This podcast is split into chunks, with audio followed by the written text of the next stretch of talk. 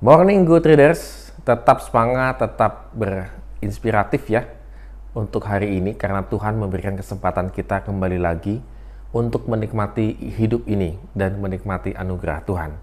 Dan kita lanjutkan di Nehemia 1 ayat 1 sampai dengan yang ke-11. Yes, ini sudah kitab yang baru dan kalau kita hitung-hitung dari kitab Hakim-Hakim sampai ke Nehemia, maka ini adalah kitab yang ke-10. Jarang-jarang kan kalau Gutierrez membaca 10 kitab begitu ya secara hampir everyday begitu ya. Dan puji Tuhan kita udah sampai ke Nehemia. Konteks daripada Nehemia sama, yaitu dia tetap dipakai Tuhan untuk menyerukan bangsa Israel yang kembali ke Yerusalem supaya hidup kudus di hadapan Tuhan. Dan ini adalah awal kisah dari seorang bernama Nehemia. Nehemia memang mendapatkan kedudukan sangat penting di kerajaan Persia, yaitu dia sebagai juru minum raja. Wah ini kalau namanya juru minum raja, maka sebelum apa pun yang akan diminum oleh raja ataupun mungkin makanan sampai ke makanan begitu ya, itu dia harus mencicipinya terlebih dahulu. Kalau dia mati, selesai. yang kena racun dia duluan begitu. Jadi artinya dia adalah orang kepercayaan raja dan tangan kanan raja. Ini sangat penting sekali kedudukannya. Nah, di tengah kedudukannya yang sangat enak itu dia mendengar kabar tentang bagaimana akhirnya uh, Yerusalem itu terlantar. Kota Yerusalem itu terlantar. Hal ini membuat Nehemia menjadi sangat bersedih di ayat yang keempat. Dan dalam kesedihannya itu dia benar-benar meminta pertolongan kepada Tuhan. Apa yang dilakukan oleh Nehemia untuk meminta pertolongan kepada Tuhan? Yang pertama adalah berpuasa dan berdoa kepada Tuhan.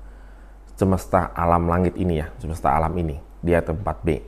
Nehemia tahu persis bahwa inilah langkah pertama dan utama yang harus dilakukan demi keselamatan bangsanya. Jadi kita bisa melihat di sini Gutierrez bagaimana Nehemia mewakili umat Tuhan. Dia berpuasa kepada Tuhan. Kedua, mengidentifikasikan dirinya dengan bangsanya. Jadi dalam doanya, Nehemia mengakui dosa-dosa yang dibuat oleh bangsanya dan dosa-dosanya sendiri. Di ayat ke-6 sampai dengan yang ke-7. Dan yang ketiga, Nehemia mengingatkan agar mengingat kebesaran dan kesetiaan Tuhan. Ayat 5 sampai dengan yang ke-6. Dan yang keempat, karena itu ia menuntut kepastian nubuat Tuhan pada Musa. Ayat 7 sampai dengan 10. Dan yang kelima, Nehemia meminta berkat agar Tuhan memakai dia menjadi alat pembebasan dan pembangunan bagi bangsanya di ayat yang ke-11a. Guteder sebagai saya ini adalah luar biasa karena Nehemia bersedia dipakai oleh Tuhan. Lalu bagaimana dengan kita pada saat ini?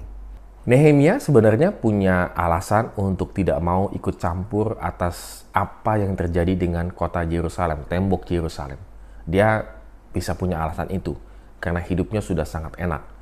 Dan dia tahu untuk membantu membangun kota Yerusalem itu membutuhkan biaya yang sangat besar, membutuhkan politik, keputusan-keputusan politik, mengajak umatnya dan seterusnya. Itu satu satu ratetan yang sangat besar dan tidak gampang.